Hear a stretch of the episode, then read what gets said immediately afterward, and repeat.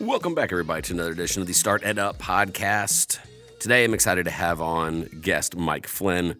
He is the author of Master the Key, a story to free your potential, find meaning, and live life on purpose. Mike's been a mentor, a coach, a friend for several years now, and his own podcast, Impact Entrepreneur, has had amazing people, my favorite being Lou Holtz, famous coach of the Notre Dame Fighting Irish. But his show, his book, his way of life has been really an inspiration to me, and again, a huge help as I found him several years ago. So I know that you're going to enjoy this podcast. Take notes. He gives away a lot of information, but I highly, highly recommend that you check out his podcast and now his book, which is on Amazon. Again, all those links will be in the show notes, but let me get right to it. I think you're going to love this one, Mike Flynn. All right, I'm excited to have on a return guest. That doesn't happen very often, and I'm excited because basically, Mike Flynn has been a mentor, and among their earliest people I reached out to when I was starting, a lot of things, Mike. I mean, the class, the podcast, a lot of things. You've been looking under the hood and give me suggestions, and you've really been one of those guys that has been extremely helpful. So I'm excited today to hopefully, in a small way, return the favor and talk about some of the exciting things you have coming up. So that is a long-winded introduction to Mike Flynn. Thank you for being on the show. Yes, man. It is a pleasure to be back for round two. I think it's been at least a year since I was on your show the first time. And, and we have both been up to some amazing things. And you are just breathing life into the hearts and minds of some of the most important people in our country at this time, which is the up-and-coming generation of future entrepreneurs. So I'm really honored to know you, to call you a friend, and to share the microphone again with you today. Absolutely. So I was like, you can hear me smiling through the microphone. I was so excited. I got a package in the mail, and there it is. I'm really weird about just straight up promotional podcasts, and this is not it. This is a genuine conversation between two friends, but I wanted to go in. Let's start off with the fact that how your process of writing a book, I've been through it, you've been through it. Let's just go into the process and to hold it for the first time. Yeah. The process of writing a book was actually very interesting. I had been working on the concepts for a couple years, just brainstorming them. I had given a couple of keynotes. I had been on some podcasts, and then I actually never thought I'd write a book. And then I started getting asked by people, when are you going to write a book? And I'm like, okay, well, maybe I was one of them. Yeah, I was one of them. Yeah.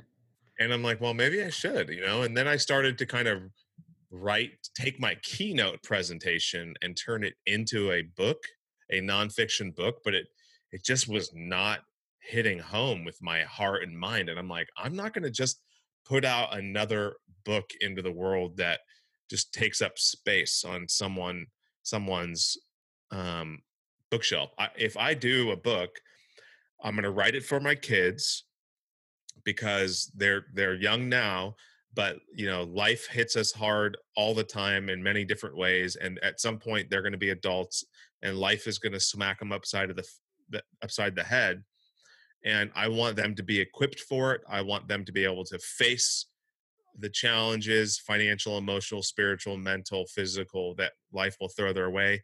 What's the best way to do that? How do we teach lessons to our kids? We do it in the form of story. And so I decided to write a fictional story that will remind readers of the truth that has dwelt within them since the day that they were born.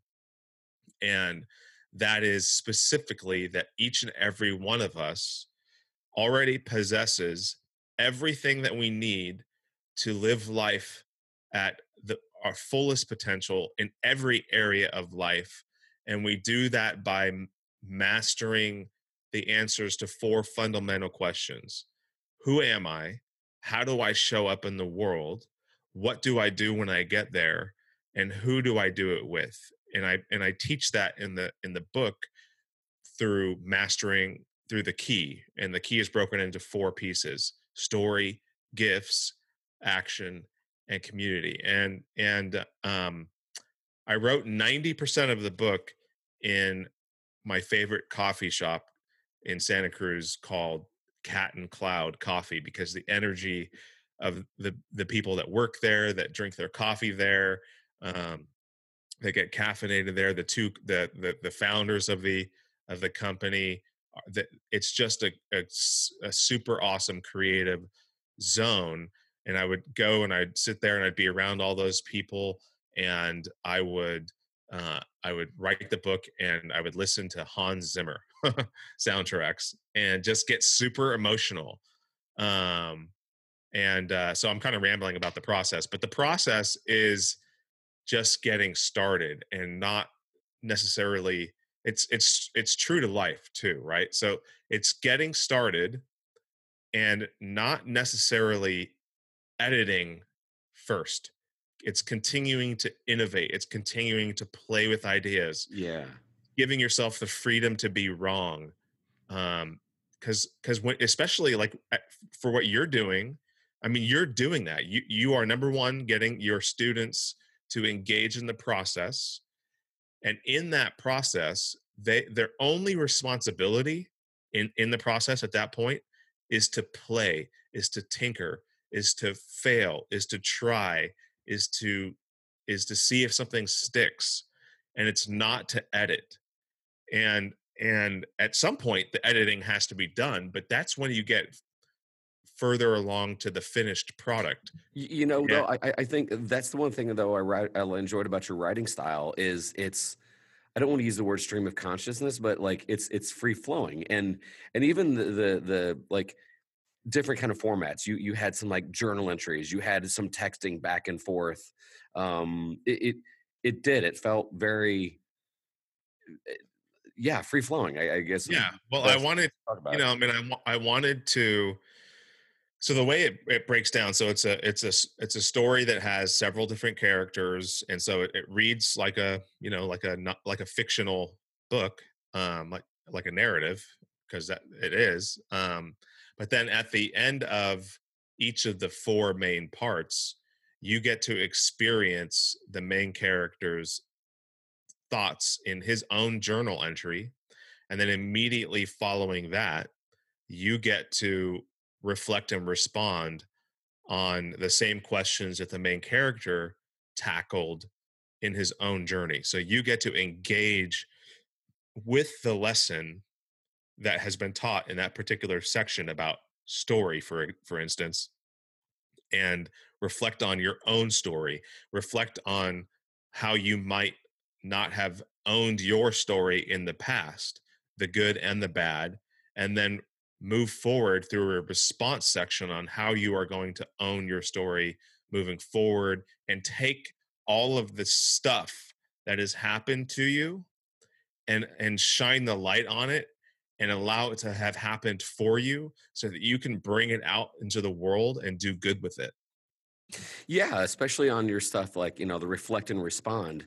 I don't think that we, and I say we, I'm just talking about the human condition, take time to reflect and respond. Some of the bad things that happen to us, you know, and I'm trying to get this through to my own children and my students as well, is like, embrace it. Like, know that it's a journey, and in some ways, the suffering is your key. It's your golden nugget. I have a student right now who is going through some incredibly hard times, and he shared with us, and this one class is smaller and it's pretty special. Not that I'm playing favorites, guys, mm-hmm. if you're listening, but he's had some not good things happen. And I said, I almost said his name. I said, student, I said, this is going to sound awful coming out of my mouth. I said, but this is going to be one heck of a story you can tell later. Mm-hmm. And everybody kind of got quiet, and he kind of got this grin on his face. He's like, you know, you're right. Because I remember, I mean, a couple of my mentors, I was going through some really hard times when I was trying to change things up in my own classroom and then be public about it. And then this one guy goes, oh my gosh, you have no idea how lucky you are. Because when I reflected on it, when I started to go, you know, no one likes the guy or girl that says, I tried something and it was perfect. No one doesn't like, everybody likes the overcoming from adversity, except it's that reflecting on it. and then kind of journaling it out and going, okay, this is a part of the journey, and seeing that roadmap ahead. So I love that that was a deliberate part of the book. The word reflect means to bend back or direct light or heat onto something. And so one of the really powerful things that separates the human race from any other species on the planet is our ability to go back and intentionally bend back time or direct light or heat onto something through the art of reflection. You know, it doesn't do good to passively reflect on what's happened in the past, like the bad stuff, right? Like the negative thoughts that come flying through our mind, and then we don't pay any attention to them and we move on. But where it's really powerful is when we're intentional about it, just like in anything. And so there are a number of reasons why people don't spend time in reflection. The first being that we have filled our lives with so much noise and busyness that it's hard for our brain to manage it all. And it's hard for us to think that we have time to pause and to stop and to slow down. One of the reasons why we've filled our lives with busyness is the second reason why it's hard to reflect. And that's because we're afraid to go there because of what we might see or have to recall or have to encounter. But when we acknowledge that we alone have the ability to go back into those experiences and shine a light on it and elevate the hard stuff and bring it out into the world, that is an incredibly powerful thing. And doing that, doing the hard thing mentally, will reveal to you what you're actually capable of. When you actually get into the routine of actually doing difficult things physically and mentally, it is going to open up new pathways psychologically for you to accomplish new things. In fact, it's everything I'm talking about right now is solidly rooted in psychology, both positive psychology and sports psychology. And specifically, Dr. Albert Bandura has a theory called self-efficacy theory. We all want to be effective, right? We all want to feel like we're effective. And so one of the things that holds us back from doing things that we're uncomfortable with is the reality that we want to feel effective because our esteem is attached to it, our self-esteem. And so when we don't do something, it's because we're asking ourselves a question: can I do that hard thing? And so one of my hopes with this book is that as people progress through the story, they will move from asking themselves that question, can I do hard things, to making a statement, I can do hard things, to making another statement, I am worthy of doing hard things, and then bookending that with another question, what can I do with the hard things that I've experienced? Yeah, I mean, that's so incredibly impactful, and going through that process obviously is the journey. Speaking of your promise, like this is like popped in my head as you were talking about, especially when you started talking about sports. You've had a podcast, Impact Entrepreneur, and I'm assuming that each one of your guests is starting to affect a little bit of your writing. Like my personal favorite is the Lou Holtz podcast. I live in Indiana, so obviously Notre Dame and all that stuff. But you start talking like, because all these people that you've interviewed have these little nuggets of wisdom and of overcoming. And like you said, you had me hooked at sports psychology and things of that nature. How have you found being a podcast host transfer into writing, and how much is borrowing from one another? Yeah, I mean, it's all borrowing from each other, right? We all have these when we create space for ideas to flow and an exchange of ideas to happen, then we're all riffing off of each other. And that's one of the most powerful things about the podcasting realm, if you will, is it's a free, low barrier way to exchange ideas and come up with new ones or refine something or build upon something. And so, you know, like I actually quote Lou Holtz. One of the characters in the book actually quotes Lou Holtz from part of my conversation that I had with him, which is a line which I loved. When I asked Lou Holtz about the power of words, he said, he responded by saying, "Mike, there's roughly 422,000 words in the English vocabulary, and the most important word among them is the word choice." And he's so right, right? And before him, the person who really brought the power of choice out into the world is a guy by the name of Viktor Frankl, who wrote a phenomenal book called Man's Search for Meaning, where he said specifically, and he's one of the godfathers of positive psychology, and really a turning point in psychology from where psychologists were focusing on disorder into focusing on how to order things so that we can live lives of fulfilling lives and meaning and purpose. But one of the things that Viktor Frankl said in his great book, Man's Search for Meaning, is that between the stimulus and the response lies a choice. And it's an incredibly powerful thing. And we need to have the ability to recognize that choice, that is the seed for everything else, for how we show up in the world through our gifts, the type of action we take, and how we perceive risk, and then the types of communities that we end up belonging to, and whether or not we are wildly curious about them or collaborating with them, or if they're stealing from us, or they're stealing from other people and not giving, if they're just takers. You know, there's a reason why community is such an important aspect of the key, and that everybody talks about, because community is the ultimate accelerant for growth.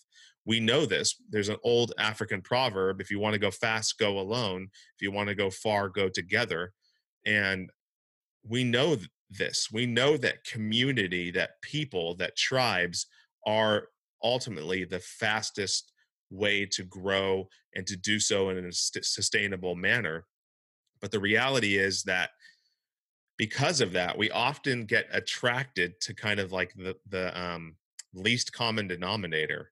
Right now, if you're on social media in any way, shape, or form, and if you're involved in entrepreneurship in any way, you are definitely going to run across some sort of community that is offering to allow you in it, and they'll teach you how to launch a 7-, 8-, 9-figure funnel business in 18 months or less if you buy X, right? And so because we oftentimes associate money with our identity and our esteem, we end up jumping into these communities, getting taken advantage of, and feeling worse off because of it, because we feel like we made a bad choice. And so really, when we're beginning to look at communities, we have to understand that, yes, our environment matters, but who we allow into our environment matters more. And if you don't want to get bit by spiders, don't create a habitat for them to build a nest in. Yeah, let me press you on that one. So,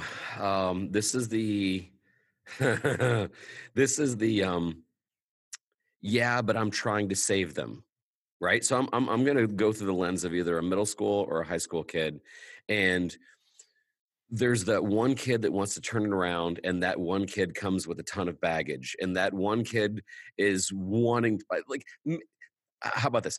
The person that is a part of that good culture wants to bring somebody into the fold, except that person might not want to change yet, but they want to take them on as a project. Because I've seen this again and again, right? How do you respond? Because even as a dad, right? It's like a really bad 1980s sitcom, Spike, who drives a motorcycle and he has, punk rock attire and all sorts of stuff. I can change him. And then that kind of flies in the face of what we're talking about. If you don't want to be bit by spiders, don't go in the spider's den. But the one that we want to save, is that crazy, or how do you go about that? No, I think it doesn't necessarily have to do with wanting to save them, because if you want to, if the mentor, or the community leader is trying to save someone, that's not necessarily that's not a relationship. That's just one-sided, right? So the point that I teach in the part on community is that a community is made up of a great community, a thriving community is made up of three core elements. The first is wild curiosity. Okay. That the people in that community are as wildly curious about your success, Don, if not more than their own. Okay. So they're curious about how they can make Don successful, and how they can draw out the best in Don, and how they can help Don's gifts shine the brightest, right? Has nothing to do with saving. They're trying to draw out the greatest and the best in Don, and they do that through collaboration. They do that by working alongside Don and getting to know Don and understanding Don's unique gifts and abilities and talents and how they might vary from season to season, right? And then because they've invested so much time with you, Don, that when they see you veering off path, and they see you not being who you are created and capable of being and becoming, and that you are undoing some of the things, maybe you're building a habitat for some spiders, some mental spiders maybe, to get into your head and start biting you. Because they've been wildly curious, because they've been collaborative, they have earned the ability to correct you and to get you back on course and say, Don, that is not like you. That is not who we know you to be. What is going on? Yeah. They've earned that ability. But obviously the bigger the community, or the more than just the one person helping, is better. Yeah. I mean, obviously there's going to be more than it's more like an ensemble, right? There'll be times, so I play in a band, mostly at church, and we did a concert recently, at church for this special, our new local bishop who came over from Texas. It was a big celebration at our local parish. And, they had this opportunity for the band to kind of pass the solo round to the violin player, to the conga player, to the drummer, to the piano, right? But most of the time they played together in perfect harmony. And then, but there's opportunity for each person to come out and shine. And that's the same thing, that it's about this family that you're building, right? And nobody likes to be corrected, and you shouldn't think that you could correct someone unless you've spent time really getting to know them, right? Your kids intimately, obviously, because how old's your oldest?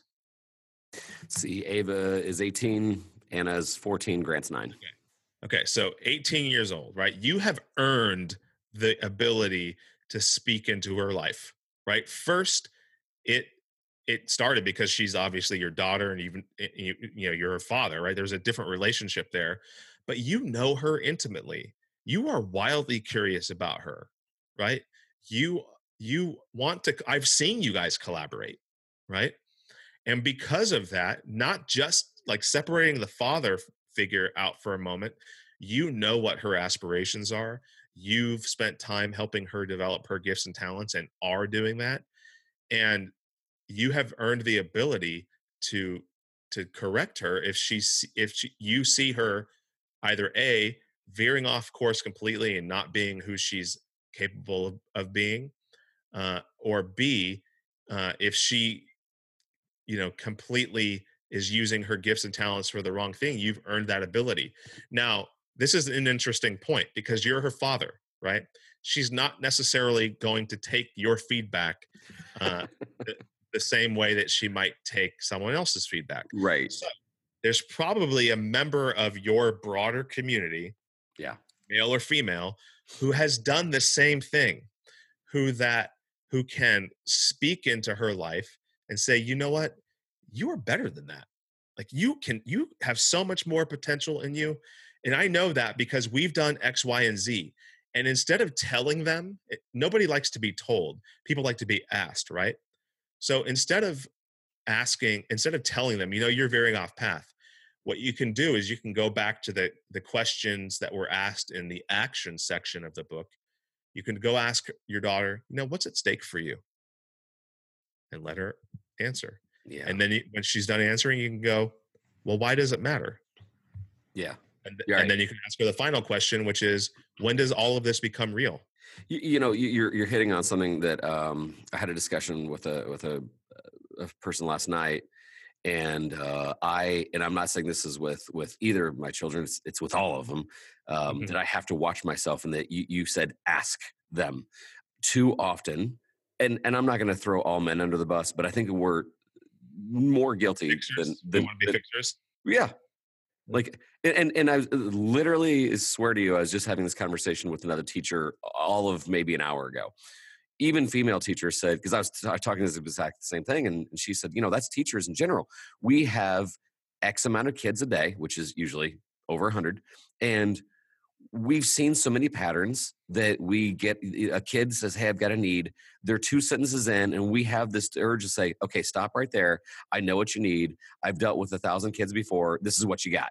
And then too often, what they really need to do is be understood, to be heard, to ask questions. Because in that process of you, I can't tell you how many times, you know, I have even said, you know, now that I hear myself talk out loud, I know this. If you, Mike Flynn, were to say, well, here's what your problem is, I'd appreciate it. But when I get to talk it out loud, yeah. And we forget to do that too often. Well, so I mean, have you seen this hilarious YouTube video that actually illustrates that point brilliantly? It's of this couple, and they're sitting on this couch, and the scene opens up with their backs to the camera, and the husband's sitting on one side of the couch and the wife is sitting on the other, and she's sharing her day and some of the struggles, and he's sitting there listening, but he's trying to fix it. And he's like, well, it's because you have a nail in your forehead. And yes, I've seen that. And she's like, no, just stop trying to fix it. I just want you to listen. And so, you know, I get all these sweaters that are snagging and. Yeah, exactly. It's a great video.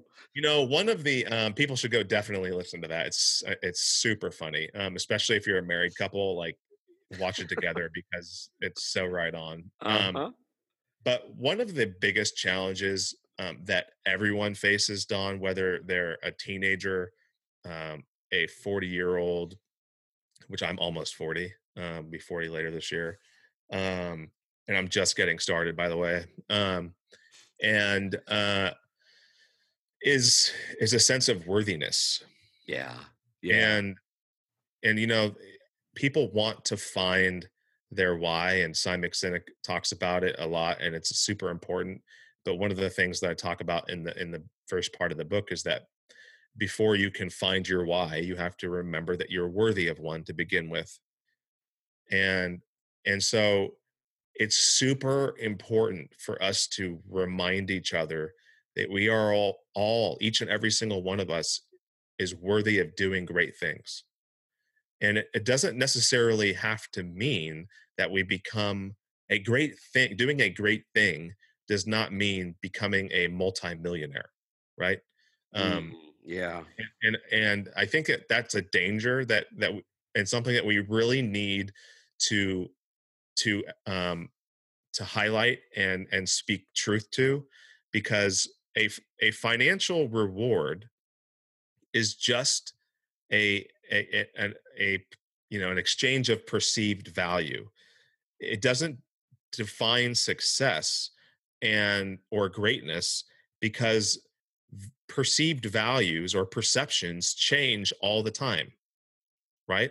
And so if you associate greatness and worthiness with some sort of a financial outcome, which is based on perceived value, and perceptions change all the time, then what happens when someone's perception of the value that you offer to the world changes and you've associated your worthiness with a financial reward?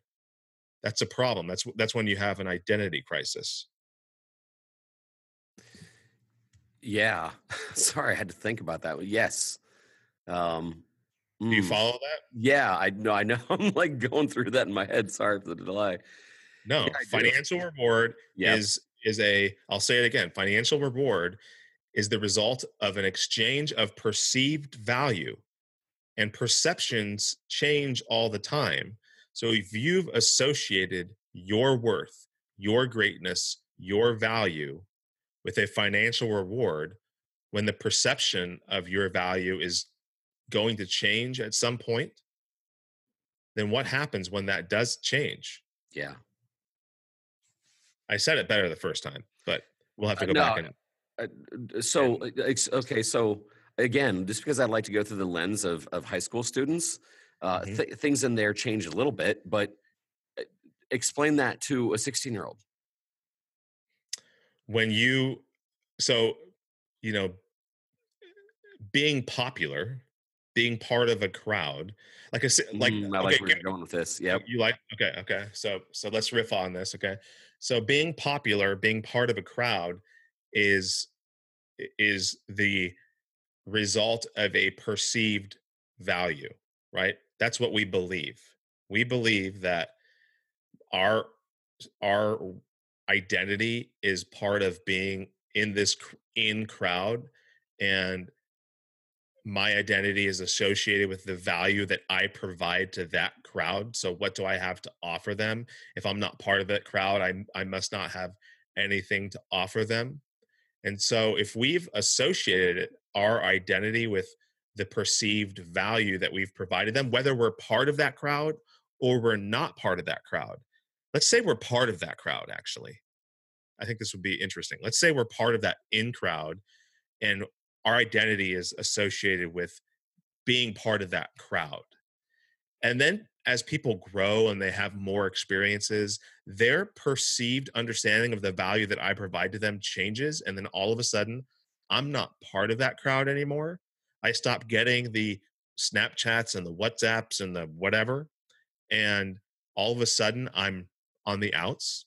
And my whole identity has been tied to being part of that thing. What does that do to me? It tells me that I'm not worthy. And that is the most dangerous lie. Yeah. That a high school student, but let alone anyone, can believe. Mm. We all have inherent worth, and our value is timeless. So that is how, okay, so take one more step back. I mean, when you get that, and by the way, I've had this discussion more than any other recently on that not having perceived value, and a lot of that, the origin being constant comparison to yourself on social media. How do you, as a dad, make sure that you were, because I mean, I think it's silly to, no, I shouldn't say silly. I think it's overly optimistic to think that a parent's going to completely isolate their son or daughter from social media. It's just not going to, it's difficult at best. So how do you make sure that you instill that sense of self-worth, even though it may not be as cool coming from mom or dad? I mean, it's about being It's about being okay with being normal and showing them that. I think that we have this obsession with celebrity, either you know, movie stars type celebrity or entrepreneurial celebrity or sports celebrity or whatever it might be. And so we have this obsession with celebrity, and we don't have an appreciation for normalcy. And when I say being okay with being normal, what I mean, I don't mean being okay with being average. Okay. Because we shouldn't settle for being average. That means that we're not striving for anything. We're just kind of like cruising, right? But by being normal, we can still pursue great things and do great things. But what it does, by being okay with being normal, it allows us, at least from my point of view, the ability to be present in the most meaningful, magical moments of life, which are happening every single day, because I'm not trying to be the next Gary V. I'm not trying to become Mark Cuban. There are on the spectrum of things, there are going to be a certain cross-section of humanity that is super successful, becomes super famous, and we should celebrate them. We should say, bravo, good for you, right? And we should strive for to do great things, to realize our potential. And some of us may end up, you know, crossing over into that pool as well. But we should be 100% okay with not doing that either, because we have the opportunity to create incredible moments with the people that are in our lives physically each and every day. And if we are fully present there, what could happen if we change the life of that one person who then goes on to lead an incredible company? I guarantee you that, I think you had JT McCormick on at some point in your show, right? Yep. I mean, like, you know, like he's got a crazy story. I haven't actually not had him on the show. I need to, but, and I'm working with their company right now on my book launch, but, you know, the power of one person combined with his desire and will and effort moved him, took him places. But guess what? And he'll tell you, and I think we even talked about this at one point, you and I, that he's totally okay with being who he is. And because of being okay with who he is and his abilities and his story, and he's a perfect example of taking what's happened to him and using it as a gift to the world, okay? Because he's okay with being who he is and being JT McCormick and not trying to be the next person and being normal and being present, look what he's doing. Yeah, that's a good example. I agree.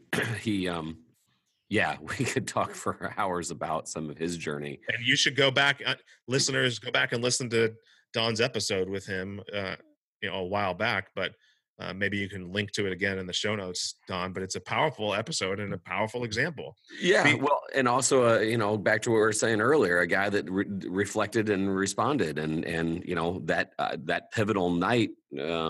When he was young, set everything in motion. So yeah. It's really, and you know, I mean, like it could have easily gone the other way for him too. Oh, absolutely. Absolutely. Right? Yeah. But he recognized the power of his own autonomy in this situation. Yeah. So Master the Key. It's ironic, actually, though. And just one last JT at Mutual Admiration Society moment for the three of you. The three of us, I should say. JT, one of the first things he said, he goes, I wrote this book for my kids. He says, if I sell a copy, awesome. But for the most part, I want to know my kids what I went through. Ironically, what got me over the fence of I didn't have time to write a book was somebody more or less said a different kind of motivation. Somebody says, you know, somebody's going to write the book for you, except it's not going to be, they're not going to let it be your kid's college fund. Yeah. Mm-hmm. And then you started off by saying like, hey, I'm writing this basically for my kids. We have three different approaches, which I love. But tell me, like, other than you being a parent wanting to pass on this wisdom to your kids, what is the persona? What is the one? I know that you never want to like pigeonhole yourself, but if there's, what type of person do you really want desperately to read this book? The person who believes that, quote unquote, following their passion will lead to bliss and all of this other stuff is the person that needs to read this book, because I guarantee you one thing. They don't understand what the word passion means. The word passion means that the willingness to suffer for something. And they don't know really what they're willing to sacrifice for or suffer for until they've really got a grasp of who they are, how they show up in the world, what they're going to do when they get there, and who they're going to do it with. Then they're going to be able to follow their passion, because they will have mastered their identity, which, hint, hint, is the key, right? The key represents our identity, okay? Because they are able to, they've mastered their identity, they are then able to understand and live into what they're willing to suffer for. And they can do that either independently as an entrepreneur or a company of their own, or within an organization. Done. Startling statistic, dude. 85% of employees are showing up to work actively disengaged globally every single day. It's costing businesses $7 trillion. In America alone, where there's 150 million people in the workforce, roughly, there are about 40 million Americans doing a side hustle right now. Yeah. Those, they are part of that organization, that group that is actively disengaged at work. Why are they actively disengaged at work? They can't tie themselves to some company's vision, mission, and culture unless they really know what theirs is, and does it match up, right? Are they compatible? And so they go to work because it's a safe place. They have friends there. Yep. They're mildly curious. They punch a time card. They get a retirement plan that gets matched, right? Yeah. But it's not they're not engaged. Well, what if we could change that? What if every single organization's mission became to develop the purpose and potential of their people and then their products?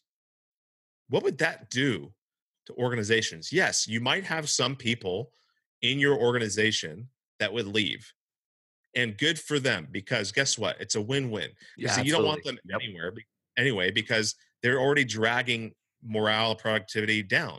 So send them on their way, do so in such a fashion where they will be your champion. Right? But the remaining group of people are going to be on fire for your organization, because you invested in their potential and their purpose and their meaning and their value beyond what they represent on the company balance sheet as a spreadsheet item, the product, whatever. Yeah, because I mean, you hear about like the golden handcuffs, and you know, this is what I'm passionate about, and it's too good of pay for me to leave, but I just hate it. And you're right, like you can find that, like search, be the entrepreneur, find something you connect with, because you're right, like leaving, you know, throwing it, and I see some. And I'm not going to criticize, but I see some people are like, "Oh, throw caution to the side and chase your passion." Well, that's a dangerous prospect too. Instead of like what you're saying, find some inner motivation, find some things that really you connect with where you're at, instead of just going crazy, because that craziness then instills fear really quick. Yeah, I mean, and you wrote a book basically that talks about that. You know, I mean, in the classroom setting, you know, that allows these kids to pursue their passions, to play. And that's what's led to everything that you're doing, right? Yeah. And by the way, full disclosure, it's still difficult, you know, because I'm not criticizing some parents, but like, because even some parents were like, following your passion, even for one class a day, is dangerous, because you could have taken one more AP course, which would have padded your stats a little bit, and so even then it's a risk somewhat, except you know, deliberately having that time and that space to experiment, grow, find out. You know, I'm a Simon Sinek kind of guy too. You know, understand your why. Do you even have one? Like, that's the most depressing thing that I talk to adults and children. They don't know what they don't know. Like, they're just going through life, and it's. Well, they're going through life because of that. What I said earlier, they don't. They got to reevaluate their sense of worth, right? And they see you doing all these great things. They see all of this stuff happening, and they're watching. And they don't feel like they are happening. And so therefore they've concluded that they don't have a why, right? They gotta establish their sense of value and worth independent of some sort of an outcome. Yeah. Yeah. I just getting them to see that. And then of course a lot of cultural signals almost go against that, but heck, this is one of the reasons that's why I wrote my book. I was just literally, you beat me to it. This is one of the reasons why I like the fact you wrote a book. And yes, I do want to lay small claim that I was one of those guys a year and a half ago. This is where's your book, yes, Mike Flynn. Actually, you did. Yes, you did. So here it is. There it is. Yes. All right. Well, again, we hit Amazon bestseller status on. I saw that launch out of the box. And then yesterday, I don't know when this will air, but yesterday was May or April 30th. And yesterday we landed as a hot new release in the interpersonal relationship category, where best-selling authors like Brené Brown and Adam Grant and Susan Cain are.